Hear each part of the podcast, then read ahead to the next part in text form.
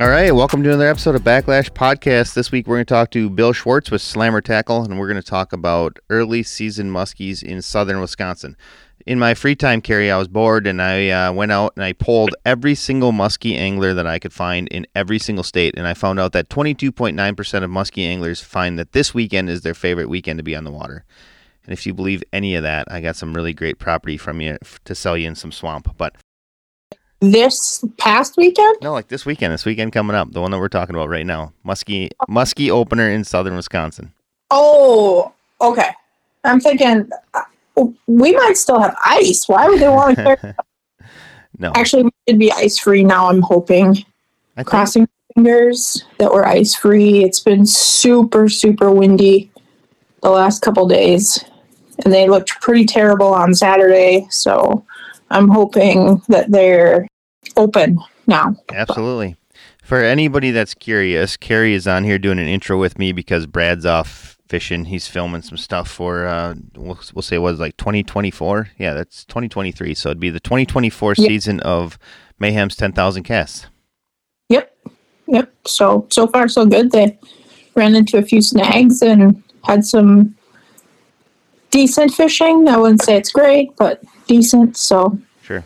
you guys can see next fall, next winter. I suppose it would be right. Yeah, winter. Unfortunately, let's not talk about that anymore. Although it feels like winter to me today. It's snowing in uh, May first. That's what it is. It's May first when we're recording this, and it's officially snowing today. So, I mean, but I don't usually put the shovels away until about now because this is what happens. I live in Wisconsin. I've been here my entire life. I know how this goes. Yep. Well, I mean, think about it. How many times do we get snow Memorial Weekend? Well, usually in Wisconsin we don't get that, but you live in the Arctic tundra, so you guys probably do. We do once in a while get snow. Not measurable, but you can definitely see that it's snowing. Speaking of, do you guys have a bunch on the ground yet, or is that mostly gone now? It's mostly gone. Well. Uh, just where the big piles were is what's left in my yard anyway.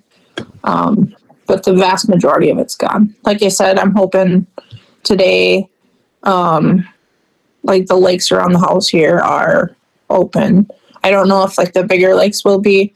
I heard uh, yesterday that like Leech Lake is still pretty locked up Okay. and like that. So, but they're they're still two hours, two and a half hours north of us. So Well, because you guys have your general fishing opener, they call it the walleye opener. What? Not this weekend, but next weekend, is it?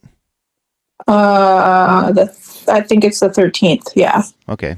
So yeah, it'll be next next week Saturday, I believe it would be for you guys. So hopefully you'll, you'll have everything opened up for then. I know that. Uh, yeah. We it's northern. actually nice here this week. So that's good because it's not nice here. But um, although I did see it's supposed to you know warm up here as we move on, so hopefully it helps uh, stabilize things and and anglers in the southern Wisconsin zone, you know, is that south of Highway 10, they can get out and and chase some muskies around, and it won't be long, and they'll be doing it in northern Wisconsin, and then shortly after that they'll be doing it in Minnesota, and next thing you know it'll be Canada, and everybody will be muskie fishing, and then we'll all be happy, right? That's kind of how that works, yep, that'll that's kind of how I what I'm impatiently waiting for. right? So, what's going on with Musky Mayhem Tackle? I'll give you a couple minutes to, uh, you know, talk about that if you need it. Just the usual building baits, shipping baits. Um, we got a few things that we're impatiently waiting for the season open so we can go out and play with, of course. But other than that, it's not super exciting around here, thankfully, since I literally am the only one working here the next few days, weeks. Yeah, when is Brad coming back, anyways? I have no idea. He asked me when he had to be back, and I said, I'm doing fine. So he um, has some goals on what he wants to accomplish while he's out there. Plus, it's like a ridiculously long drive that he's not superly fond of. So he's going to stay till he gets his work done, I believe. All right. Well, that's nice. I think I need to get a carrier on the shop or just have my wife quit her regular job. That'd be really nice too. Uh, that does make a difference, but I mean, it doesn't always work like that. He was he had stuff in the shop very very well prepared for me, so I just have to grab and go and things like that. So it hasn't been hasn't been too bad. If it got really bad, I'd probably call him and say, "Hey, you need to get back here. I can't do this anymore." But so far, so good. That's good. And if people are looking to uh, find some Musky Mayhem tackle products, Carrie, where can they do that? Uh, you can go to Team Rhino Outdoors. You can go to many, many other retailers, and you can go to directly to us at muskymayhemtackle.com. And speaking of Team Rhino Outdoors, if you're looking for gear for your next muskie fishing adventures, you can check us out as well. And we will have some new products from, or new colors from Musky Mayhem Tackle as well. hopefully, by the time you hear this podcast, I'll have them up because Carrie shipped me all of the new Keys Outdoors exclusive colors, the stuff that he's going to be filming with for the for the what'll be 24 the 2024 season, but he's filming with it right now. You know, so Keys has got all that stuff in hand and You'll have it on our website here shortly if you're looking for. I think we did it in triggers and detonators and junior cowgirls and showgirls and what else do we do? 10-9 combos. There's there's tons of baits here, Carrie. Lots of new lots of new colors. Yeah, and the colors turned out really cool. I was I was happy with them. So Mike seemed really happy with them. Sent me a message the other day that he loved them. Good so, deal. so yeah. If you're looking for those and plenty more, I know we've recently added uh, the Kodiak line of glide baits and Navins, and we've added uh, Rig Boss, which has been seen on you know Mayhem's 10,000 casts. So Chase has got me hooked up with them as far as you know getting some baits from them. So if you're looking for any of that stuff, check out TeamRhinoOutdoors.com. And Carrie, unless you have anything else to add to this intro, I think I'm just going to dial up the conversation I had with Bill Schwartz from Slammer Tackle. Sounds great. All right. My guest this week is Bill Schwartz with Slammer Tackle. Bill, we've never had you on the podcast before, and I want to thank you for taking time out of your schedule. You know, we're going to be talking early season muskie fishing, but quite honestly, with the weather that we're having on this Monday morning, it actually feels like we should be getting ready to go to a muskie show. The, the snow is flying over here by me. It's about, you know, 32 degrees. It's a beautiful May 1st day. Just what you're looking for on May 1st, isn't it? Oh, geez. Yeah. Hey, well, Jeff, thanks for having me on. But yeah, you, you, you didn't know if it would be, uh, you know, mid October or, or, you know, a week before the opener down here. We're, we're getting the same stuff cold, rain, and wind, and just opposite what I want for, for opening day. So, all right. So we're talking opening day. I'm assuming you've been on the water because I know how you are. You, you get up early in the morning. I mean, you'll send me pictures at five o'clock in the morning when I'm sleeping of uh, stuff you got working on, and then you'll, so get your work done, and then you'll go out on the water. Or sometimes it's in the fishing season. You do it the opposite, right? You get on the water early, and then you go make baits in the afternoon. Yeah, I'm a, I'm an early guy. Uh, just for whatever reason, my body's programmed to get up early, so I'm usually out there before the sun gets up. And you know, depending upon the workload and the the fishing, how late I stay. But you know, a lot of guys like that afternoon bite. Usually, I'm getting pretty tired around seven thirty, eight o'clock at night. So just kind of the, the routine I'm in. So yeah, I, I'm a kind of an early morning guy, and you know, spring's a little different though. Uh, spring, the main thing, you know, early in the year, I really like a warming trend. So this is this is just not what I want for the week leading up to the opener. I, I was out last week Friday, and I had water temps anywhere from 49 to 52, depending where I was. So these fish are probably right in the spawn, and that's never good. That that makes it can make it for a very tough bite. And so, you know, the main thing what I do when I get on the water early in the year is I want to try to figure out what what are these fish doing because the spawn is going to dictate everything. It's going to dictate where we fish. It's going to dictate what we're lu- using for lures and so on and so forth. So, kind of taking a you know step back when I get on the water. I might get out like Thursday or Friday and just put around a little bit or try some for some panfish again. But I kind of want to see where we're at as far as where the muskies are at and what they're doing. And you know, with this le- cold week leading up to the weekend, I got to think they're still going to be in that that you know right around spawn, and and that that can be a challenge. All right, so let's talk about that. Well, first, let's back up a second. Let's talk about your company. So, Bill, you've been around for what, thirty years, probably, for Slammer Tackle. Well, I started started making baits in about you know mid mid '80s, and kind of about 1989 is when I started selling baits to dealers, tackle dealers, and shops and stuff like that. They're originally made out of wood.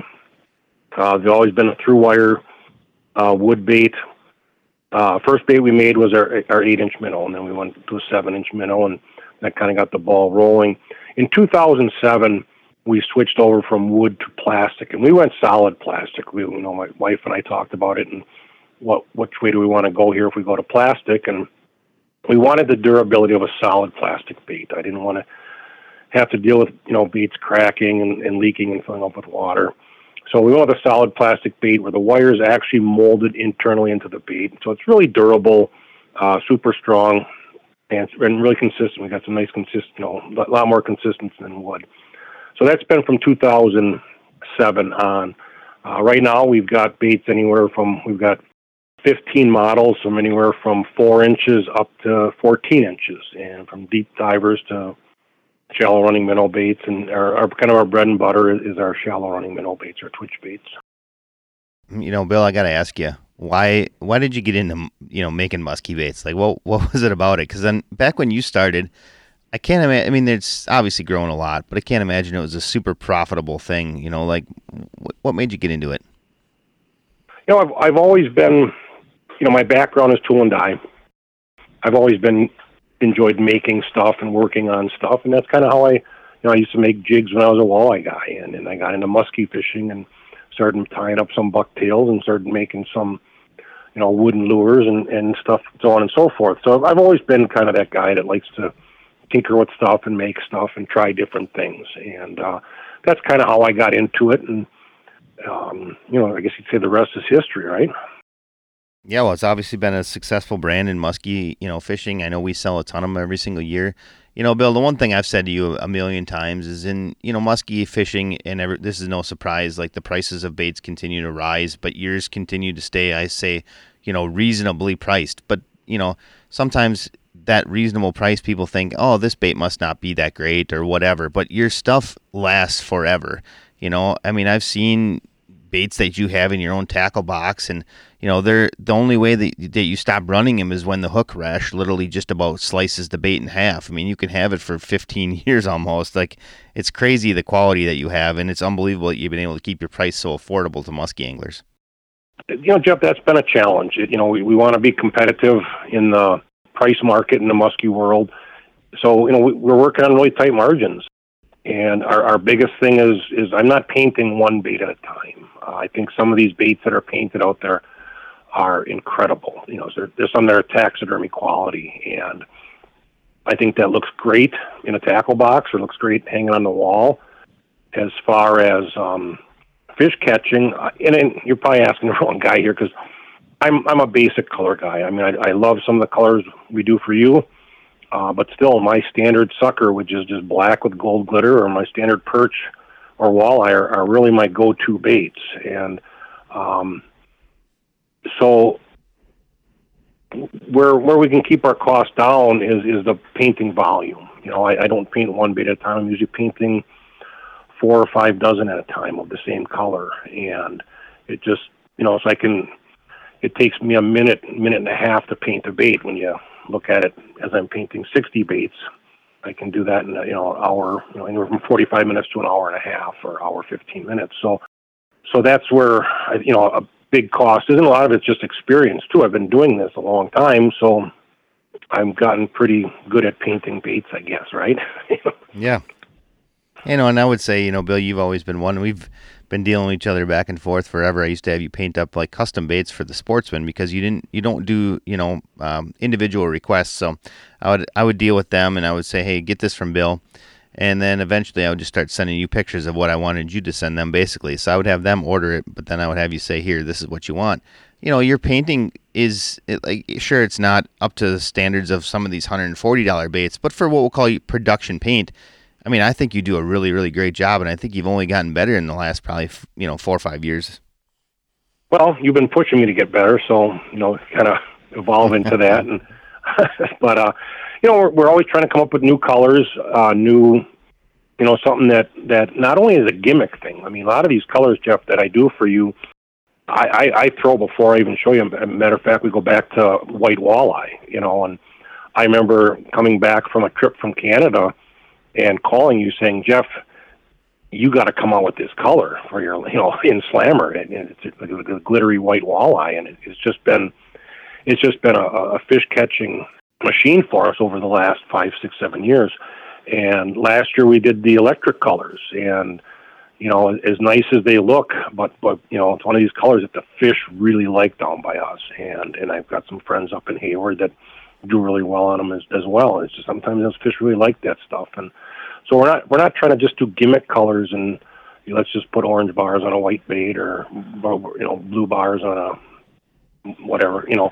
So we're, we're trying to come up with colors that not only catch fishermen because that's part of our job as manufacturers and you as a retailer, but I also want to have these colors be able to catch fish as well. Yeah, absolutely. Like you said, having all the colors in the world is great, but having them that actually put fish in the net, that's that's the best, right? And uh, oh, that's it. Yep. You know, your buddy, you you catch one, your buddy's in the boat, and he's like, "Hey, where'd you get that?" You know, and then it just kind of snowballs down the line. Next thing you know, it's like the next hottest color. That's how that kind of works. So it's it's always fun to fun to play around with. You know, Bill. Oh yeah. Yep. Let's uh let's you know talk a little bit about early season now, and and you know this will tie into your bait company as well because I know that you use a ton of your own stuff. Let's say what what would be the game plan? What, I mean, you you told me this isn't going to be an ideal opener for you. You know, what would be the game plan for guys getting out this this uh, early season? You know, in the next couple days. Probably the biggest thing, you know, take a look back and see where these fish are. And I'm kind of guessing they're going to be in that spawn. So I have to look at what what am I going to do? Am I going to try to, you know, the big females might be really a challenge to catch. And it, it's always going to be a might here. Nothing's etched in stone. But so with that said, do I target the big females or do I kind of just, okay, we're going to fish around the spawning areas and hopefully catch some of the smaller males and wait till these fish get done spawning and recuperate a little bit. So I'll ask myself that, and that's going to be driven, you know, I'll find that out come, come Saturday morning. Uh, main thing I look for this time of year, I want to be adjacent to spawning areas, obviously. And as as the spawn goes on, you know, I'll be fishing right up in the shallow, shallow marshy areas where these fish spawn near river inlets or whatever we can find where these fish spawn. But as the season goes on and we get into you know spawn and post spawn and and so and it keeps going, I'll kind of branch out from there. I'll get that that radius around the spawning areas will get bigger and bigger and bigger. And but the main thing I look for this time of the year is, is warm water, and that that's that's kind of common knowledge. Is, is trying to trying to find warm water, and and, and what I'm looking for warm water is not that all the fish in the lake are going to be where the warm water is, but the fish that are active, the, those the fish that are most likely going to be more active will be in that warmer water.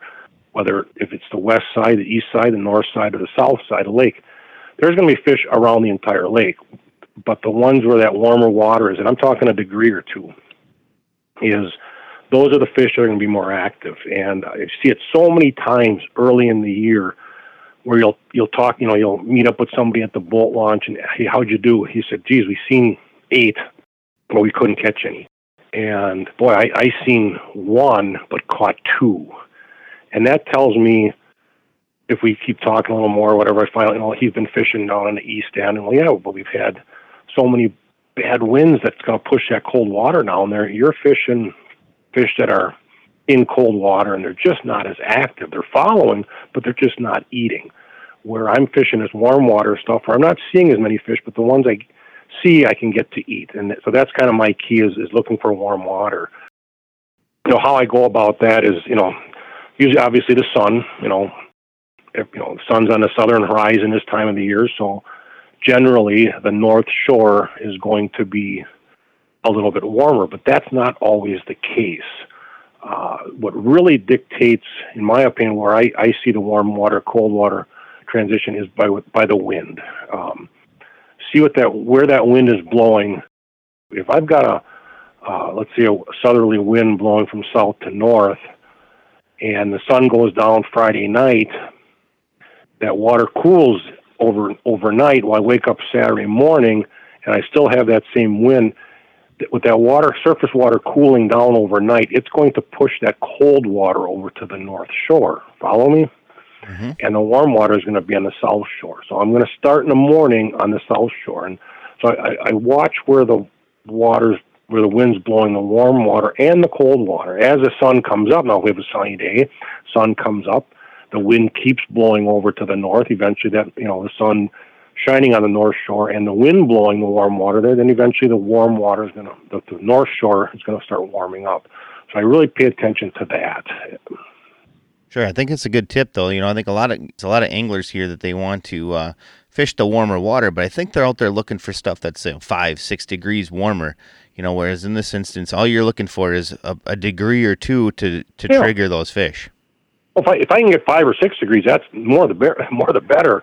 But sometimes it just won't happen. You know, you you know all week long now I'm going to watch the wind and, and the weather and see see what's happening out there. And with this cold what with with this cold weather we're having now and this the rain and everything, the whole lake's going to be cold. You're not going to have a real distinct warm water, cold water area, and um, you know, so so I'll look look at that going into the going into opening day, and if I, if I can't find warm water, uh, then then the next thing is is my lure presentation. That's going to be key. Generally, when these fish are in this colder water, I'll slow my bait down. I'll, I'll go to a, one of our drop belly gliders or, or a five or a six incher. The five incher, I like a very slow rise when I'm twitching it. I'm just using a normal heavy action musky rod with I, I got 80 pound braid on all my casting rods. I, like the 80 pound um, Cortland Muskie Master, and then a 100 pound stealth leader, just a normal fluorocarbon leader.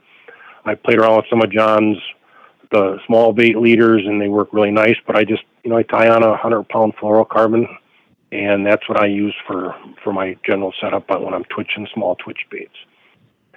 And I like I like the six incher, our six inch minnow, our standard minnow, and I like our five incher. They've just been proven over the years that they they catch fish for me.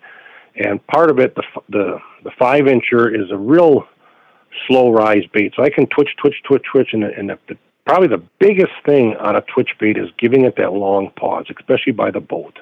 But the guys will see the boat side rise, and that that is money. And you know, you know so that's where that five incher comes in because it's a real slow rise. Uh, six incher, same thing. I like in that cold water that the original six inch minnow. It it has a more subtle wobble to it. You don't have that real high vibration when you twitch it. And sometimes in this cold water, those fish really seem to like that. I think sometimes too much vibration, you know, it's almost like a thing of less is more here, where, you know, kind of tone down your presentation, slow it down and, and tone it down and twitch a little bit slower. And, and, um, that, that can be key in, in cold, cold, uh, fishing situations in the spring. All right, Bill. So you know you're talking the five incher and the six incher. So obviously you're subscribed to the small bait theory in in early season for you know southern Wisconsin. Um. Yes and no, because then my next step, the next thing I want to talk about is I like the small stuff early, but it's it's amazing how fast these fish wean off these small baits uh, early in the year, and part of it is I think if these fish are right in the spawn then you almost need a shock bait presentation. Um, and what I mean by that is something with a really, you know, I just talked, you know, before about a real subtle approach and a subtle, subtle presentation, where one a lot of times when these fish are spawning, the only way you can get them to bite, they're not biting, they're not eating because they're hungry. It, it's a reaction strike, and that's where I like a shock bait, something a little louder, a little more aggressive. Our, our new six inch fatty really covers that bill because it's a really aggressive wobble and it's got a nice loud rattle in it. So it's, it's kind of an aggressive bait. Or I go to an eight and a 10 inch bait. A lot of times I'm, I'm fishing so shallow, it's hard to throw a big bait because they just generally run a little bit deeper. So you might have to I put a little bit longer pause. But there's times early in the year, you know, when I'm just not getting these fish to look at small baits I, I found out instantly just go to a big bait and it's a, it's a get the shock value, get these fish to react to a bigger profile or something a little more loud and aggressive. You know, so one thing Bill we talk about a lot on this podcast is patterning. So let's just say opening morning, you're out there, you're you're uh, on the water for a couple hours, you're throwing five inches and six inches. How long do you suppose you'll keep that up if you don't see or catch anything before you'd switch over to a ten inch, or would you potentially have you know, two people in the boat and one's throwing a 10 inch and one's throwing a six inch right off the bat? No, I, will start small. I'm, I'm sure I'll generally in early, you know, Saturday, I'll start with uh, somebody's going to be throwing one of the minnow baits, a five or six inch minnow bait, and then someone's going to throw a glide bait, and and it just seems like, and we'll go from there. And it, it seems on Pewaukee, I see it's it's like they either want one or they want another, the other. It's like very seldom will I get oh we we caught one on a glide bait and one on a minnow bait. It's like they either want all minnow baits or all glide baits, and, and sometimes on Saturday they want all minnow baits, and Sunday they want all glide baits. So so I don't spend a lot of time with the same baiter early in the year. I might, you know, or any time really until I get a pattern figured out. But until I start seeing some fish, no, I'm I'm switching every 15 minutes. So I can figure something out whether I'm going to try to stay shallow and or or do I need to move deep? And you know, I'll give it a I'll give shallow water quite a bit of time, but I'm I got to keep my head that if they're not here, I got to move on. You know, and and uh, you know that that's bit me too many times where I've well they've got to be in three feet of water, so this is where we're going to fish all day, and then you know by the end of the day we did nothing. So this time of the year until you can get something figured out, or any time of the year, if you're going onto a new body of water, or you're going to your Canadian vacation, and you get up there on day one, you gotta you gotta move around and try different things till till you figure something out. What I find is amazing is you're like, oh, one day they'll prefer glide baits, and the next day they might prefer this. It's amazing sometimes we catch these fish at all. Like if they're like how finicky they can be. But what what always drives me nuts is nobody's doing nothing. You know, in Pewaukee, you get a pretty good crowd out there. Anybody who's fished it, or you know, a lot of lakes, a lot of lakes nowadays. It's, it's the population of of muskie fishing, but it, it's crazy how you look around and nobody's doing nothing. Nobody's doing nothing, and then all of a sudden you get one, and you scoop it up, and you look up, and you got another guy scooping a fish up, or then you got another guy, you know, holding a fish for a picture, and it's like these fish do nothing, nothing, nothing, nothing, and then they just all want to eat at one time. That that's that's what drives me nuts. If, if a guy could figure that out, boy, he'd be rich. yeah, absolutely. It'd be amazing if you could if you could get that secret sauce. But obviously, that's not the case. So that's why you know time on the water is such a big factor of, of muskie fishing. You know, simply just being on the water for as long a period of time as you can be will simply put the odds in your favor. You know, because if you're you know if that window opened up after you just put the boat on the trailer, I mean that's it. Yeah, yeah, it's it's, it's you know, it's probably happened more times than you you realize, and you know, for whatever reason, I've got to get off the water to get back in the shop or do whatever, and you talk to a buddy, and yeah, yeah, ten o'clock, you you know, you left about nine, and about ten o'clock they went bonkers, and it's like, you know, yeah, it sucks, but you know, is what it is. But yeah, it, it's just it's funny these, these these feeding windows how how and I see that all year long, especially in the fall. The fall, it's really crazy, but uh, any time of the year, it seems like these feeding windows when they go, they just go and then they just stop, and it's like what what is causing that? That's that's what's crazy, and why they why they go after one style of bait or another style of bait, you know, daily or throughout the you know every other day or whatever. It just you know, it, is it just in my head where this is what I'm throwing? Um, you know, I get pretty stubborn at times, and is that the case, or is it just that's what they're really doing? You know, I've talked to guys and said the same thing that, yeah, everything we moved today was on glide baits, and the next day everything we moved today was on on twitch baits, and yeah, same here. You know, it's just why that is. It's hard to explain. Right.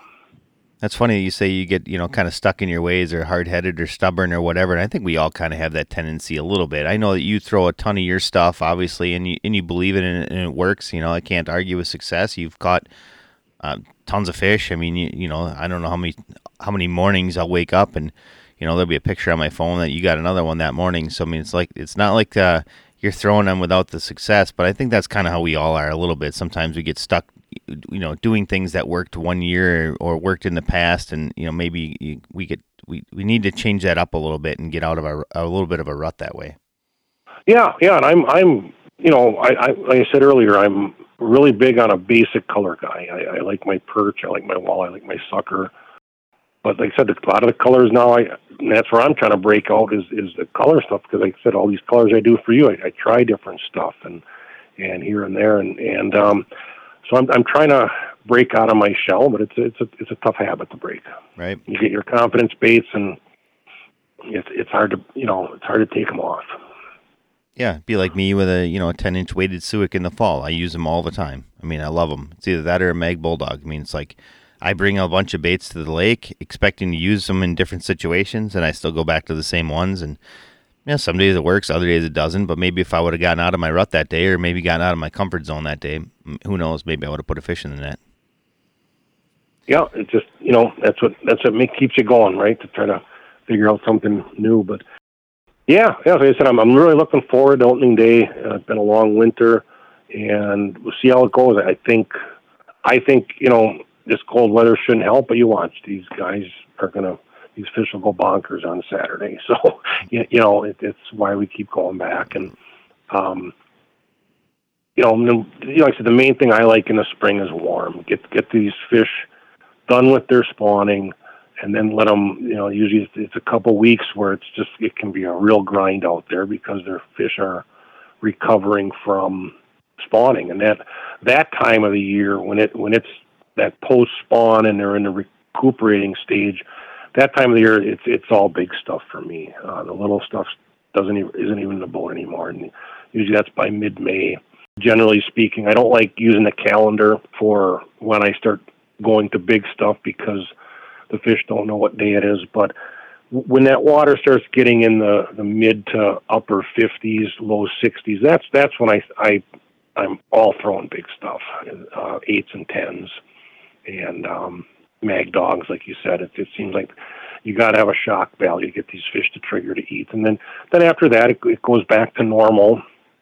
With uh, you know the fish are recovered from spawning, and now their main goal is is is food and feed. You know, their daily feeding or how often they, they eat, and and then just about everything works. You know, whether you're throwing a bucktail or a rubber, or still stick with the twitch baits. I, so let me ask you, Bill. You know, you talked about deep water slightly. You touched on it for just a second. Is trolling something that you actually would consider employing over, we'll say, the first week of the season?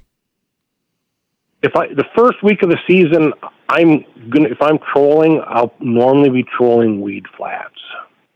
Okay. Um, just the larger shelves. I don't really troll open water stuff until these fish are done spawning. When once they're done spawning, a lot of times these fish will go out and suspend over deep water. But generally, like you know, the first week or so of the season with this water temperature where we're at now, any trolling that I will do is is going to be shallow, shallow weed stuff adjacent like I said earlier about how the as the spawning season goes on and you get into the post spawn, the the area that I'll fish adjacent to the spawning areas will get bigger and bigger and bigger, and that that's kind of when I'm um, doing some short line trolling stuff. Sure. You know, I got to ask you then. We hear about it, and I've talked about it on this podcast a lot. Out east, they use speed a lot, early season, short line, that kind of stuff. Is that something you've ever tried down there? Yeah, yeah. I once again, I'm a believer with trolling speed. Uh, two things dictate trolling speed: the, your lure choice. Not all baits will run six, seven miles an hour, and uh, then what the fish want. Um, you know, a lot of times, you know, if I look at this, we go back to the shock value. Uh, then I want something that's going to go a little. You know, I might go pick up the pace and, and get into that. For me, speed in the spring would be four and a half. Uh, four, you know, that's about as fast as I would go in the spring. But generally, I'm around that three, three two, depending, you know, depending upon conditions on whether the water is getting warmer. As the water warms up, I might pick up the speed. Uh, not, not that oh, the water water's warm, so I got to go fast. But if the water is warm, these fish might be active, so I'm going to try to look for a reaction strike. So I want something zipping by their head a little bit faster this time of the year so yeah, I play around. You know, generally I'm I'm I'm playing around with the speed throughout the day, trying to figure something out until I get some. You know, goes back to the until we can get a pattern. We got to keep trying different things. Right. Yep. For sure. Exactly. Patterning is the hard part. I mean, it, uh, obviously, if if it was easy, we'd we'd all be catching muskies every time we were out.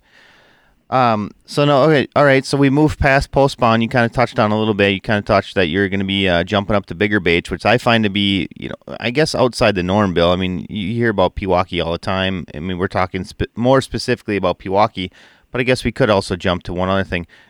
Do you jump around lakes at all too? Well, you know, I'm, I'm five minutes from the Pewaukee boat launch. So I'm, that's generally my bread and butter lake. But I'll go up to Okauchee. You know, I haven't fished Oconomowoc in in probably 10, 12 years, and that. But so primarily down here, the two lakes that I fish are Pewaukee and Okauchee. You ever go make a drive over to Madison? You know, it's on the bucket list every every year. I say I'm going to go there, and I don't. I did get down a couple times to Lake Geneva last year. That's an interesting body of water. The the Chicago area clubs are, are really doing a great job on on stocking it, and um, it's a lake I want to. I like the clear water. Uh, it's one of these lakes I'd like to get down there and launch the boat at about ten o'clock at night and fish till you know eight o'clock in the morning. I think that would be something kind of interesting down there because of the you know it's got a lot of bait, just a ton of forage out there, and and um, you know with the clear water and the, the boating traffic it gets from being such a popular lake. Uh, not just fishing wise, but boat you know, boat traffic is crazy out there, and I, I just I think the nighttime bite in you know June July would be could be really good. Right. I always assume that if you went and took your, your similar tactics that you employ on Pewaukee over to the Madison area, I I figure you'd have tremendous success over there early season as well. I bet you they they set up similarly. I you know I would think so. It, it's you know you, you compare the Madison chain of lakes, maybe not Mendota, but like Monona and um, Waubesa. It, it's a very similar forage base to Pewaukee. You know the, the the key in that post spawn and recovering stage then then we go then I, I look at what are these fish eating. I, I'm not worried about bait fish so much on Saturday. You know, these fish aren't in the feeding mode. But when you get into that mid to upper 60 to 70 degree water temperature, they, now these fish have recuperated from spawning, and their their main goal is food. And you look at the two bodies of water is you know they're very similar in what these fish are eating: bluegills, little walleyes. You know, one one thing I got to say about Pewaukee, I think the best thing that happened to Pewaukee in the last ten years is the walleyes for tomorrow chapter on on Pewaukee. These guys are they're putting in um, you know, two million walleye fry a year in Pewaukee. And so what what that's doing is every size fish in Pewaukee Lake has something to eat. You know, the the, the 14 inches that are are in there this spring that'll be getting stocked or from last fall now they're 15, 16. You know, now you're putting two million walleye fry or, or you know one inch long walleye. Well, now these little muskie have something to eat, and and as these little walleye grow, so do the muskies, and it's like every size fish. It's a perfect balance of forage to to bait the fish, the you know predator fish. Every size fish in Pewaukee has a food source, and it's something I'm concerned about on Okauchee Lake. You know, everybody says, "Well, Okauchee's got ciscos," and I go, "Well, yeah, but that's that's great for a 36 incher, but or a 32 incher, but they got to get there. And you know, we're doing a lot of the clubs down here are doing a lot of spring stockings, which is great. The survival rate is outstanding compared to a fall stocking on the muskies. But I just question on Okauchee, um, what are these 14, 15, and 16 inch muskies eating? You know, is there enough forage for these little fish? Or are they just starving to death and then get eaten by a bigger fish? You know, so that that's that's one huge thing I see on on Pewaukee is when they introduced that. You know, the guys got together and started a Walleyes for Tomorrow Club, and it's something our company helps them out with donations and stuff like that. Not because I I want to see a great walleye fisher out there. I want to see a great forage base out there.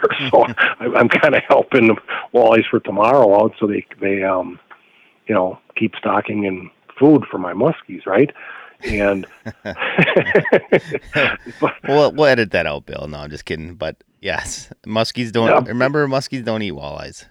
Oh yeah, that's right. Well, they eat something that anything that swims. But yes. so I said, so that that's that's where you know you get a perfect balance on on Pewaukee. I kind of got off track here a little bit, and I and I see that a lot with with the Madison chain. There's, there's a a great bunch of clubs out there that are stocking that with every species of fish. So every fish there has something you know, a size fish has something to eat. So I would love to get up there in the spring and try that. And you know, every year I see you know fishing now that I'm retired and just doing the fishing lures. Um, it's like, boy, I, I got I got some time on my hand, and I I just never go. You know, it's just so simple for me to go to Pewaukee and fish, and I you know that's my comfort zone there, and I got to break out of that someday and get up there and try that. Slightly off topic, but you talked about the um, you know the walleyes for tomorrow. How is the walleye fishing on Pewaukee? Um, good and bad. It's challenging because there's an 18 inch size limit, and for the last five six years, you know we're catching 15 16 inchers like crazy. And every year you say, boy, next year it's going to be great. We're going to get all 18 inches. And and you, it's the same thing. You're, you're getting just a ton of of uh, you know 14, 15, 16 inch walleyes. And but it's it's it's a good you know I, I I guess they get a ton of them and even the small ones. But there's a good ice fishing bite. Guys are catching a lot of walleyes ice fishing. I see pictures of and I think the problem with the walleyes is as soon as they get 18, they get kept, and I'm guilty of that because I caught a couple muskie fishing that were you know 19, 20 inches, and and we just call the lake of the legal ones. But it's got it's got a great walleye fishery. It's got a great bass fishery. You know, it's a good balance of everything. Um, panfish. Once you start stocking all these walleyes in there, they're you know when my youngest son when you know when he was little we'd we'd take them out. We'd go out bluegill fishing, and we just fish these pods of bait over deep water, and we just catch all these three, four inch bluegills, five inch bluegills, and if you got a six, seven incher, that was like holy cow, that was unbelievable. And by putting all these walleyes in there, it took care of all that stunted bait, and now the bluegills. Last year I had a ten and a quarter inch bluegill, and an, an eight incher is a normal bluegill in a pumpkin seed out there. We got some really quality pan fishing out there, some big crappies, and you know, so like I said, it it, it, it seems like it's it's a good balance of, of fishery out there. That's amazing that you can have that quality of fishery, you know, in such a big metro area because of how much pressure it gets. You know, if it was a uh, you know a secluded lake up north, it'd be. I mean, obviously, it would be eventually get hit. You know, hit because people would would uh, make it a destination, but they wouldn't be able to hit it for you know five minutes after work. You know, f- they get done lo- done with work. Five minutes later, uh, they're on the water. You wouldn't have that option up there, and you know, like it just blows me away how good uh, how good it could be, or how much better it could be if it wasn't so close to the metro area. Well, keep in mind, I mean, the the the, the fishing clubs, whether it be um, Wisconsin Muskellunge Club or Muskies Inc. or Okauchee Fishing Club, and they're really, you know, it's it's there's a lot going into Pewaukee, and the DNR knows that it get it gets the pressure it gets. It's just been crazy, and so you know, so stockings are what's saving us. It, it's a put, you know, it's definitely a, you know, if we didn't have stockings, so you look at if you compare compare Pewaukee Lake to say Pelican Lake or you know up in in um, Oneida County, Pelican Lake doesn't get the stocking and the, the, the individual attention that Pewaukee's getting. But you know, Pelican doesn't get the it gets fishing pressure, but not not like these lakes down here. No. And so I think the DNR knows that, so they they really stock a lot a lot more fish down here um, compared to you know there might be a thousand muskies stocked in Vilas County lakes this spring, where a thousand muskies are going to go in Pewaukee. You know, yeah. so you know, and I, I I would love to see the. I don't know if there's a good like with the walleyes. You know, a lot of guys say there should be a slot size. You know, where I fish up in Canada, the walleyes have a, a slot size on them, and I don't know if that would work on a high pressured lake like Pewaukee. Would it? Would you just call? Let's say the slot size would be I don't know, 15 to 20 has to go back. Are you just going to keep every 14 incher? and they're never going to get to that slot size. You know, so I, you know, because of the fishing pressure, it works up in Canada because there's there's not as much, there's a lot more water, and there's not so much fishing, not as much fishing pressure. So I don't, I don't really have the right answer, you know, on would that work on Pewaukee to try to improve the walleye fishery. Um, you know, it, it's hard to say. Sure. All right, Bill. Before I let you get back to making uh, slammer minnows, for the uh, you know for anglers looking to get out early this season.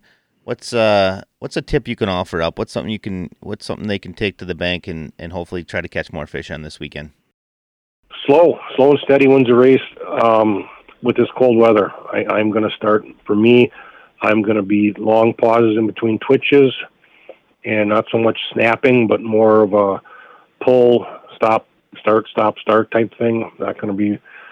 I'm not going to. You know, normally when I when I twitch a minnow bait, I'm just super. I like a, I like a real heavy rod, no stretch line, and I'm snapping the heck out of it. And with the cold, I'll probably be slowing down. And I I think that's where I'm going to start. Now, Jeff, you and I will probably talk next week Monday, and I'll say, "Boy, was I wrong! Holy cow, they, they wanted everything fast." but you know, no, I'm, I'm slow it down. You know, with this cold weather, slow your presentation down for starters. You know, it's funny, Bill, not to keep you longer, but make one general comment is two weeks ago when we had that 80 degree weather, I was like, all right, this is going to be perfect for the opener. Like things are going to set up great. Fish will be post spawn, guys will be catching muskies. And it, you know, Mother Nature obviously is always throwing curveballs. She, you know, that's the ultimate dictator of fish behavior, and uh, she's going to win again. She's undefeated, but you know, it's just one of those things to show you how much things can change within the course of two weeks.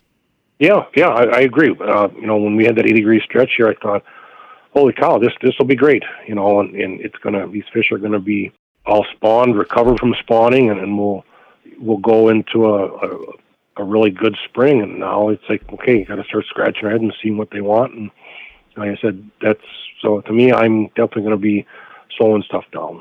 Absolutely. Well, Bill, I want to thank you for taking time out of your schedule to talk about early season muskie fishing with us. And I want to thank our listeners for coming out and listening to the episode. And we'll have a new one for you again next Wednesday. All right. Thanks, Jeff. Thanks for having me. Thank you, Bill.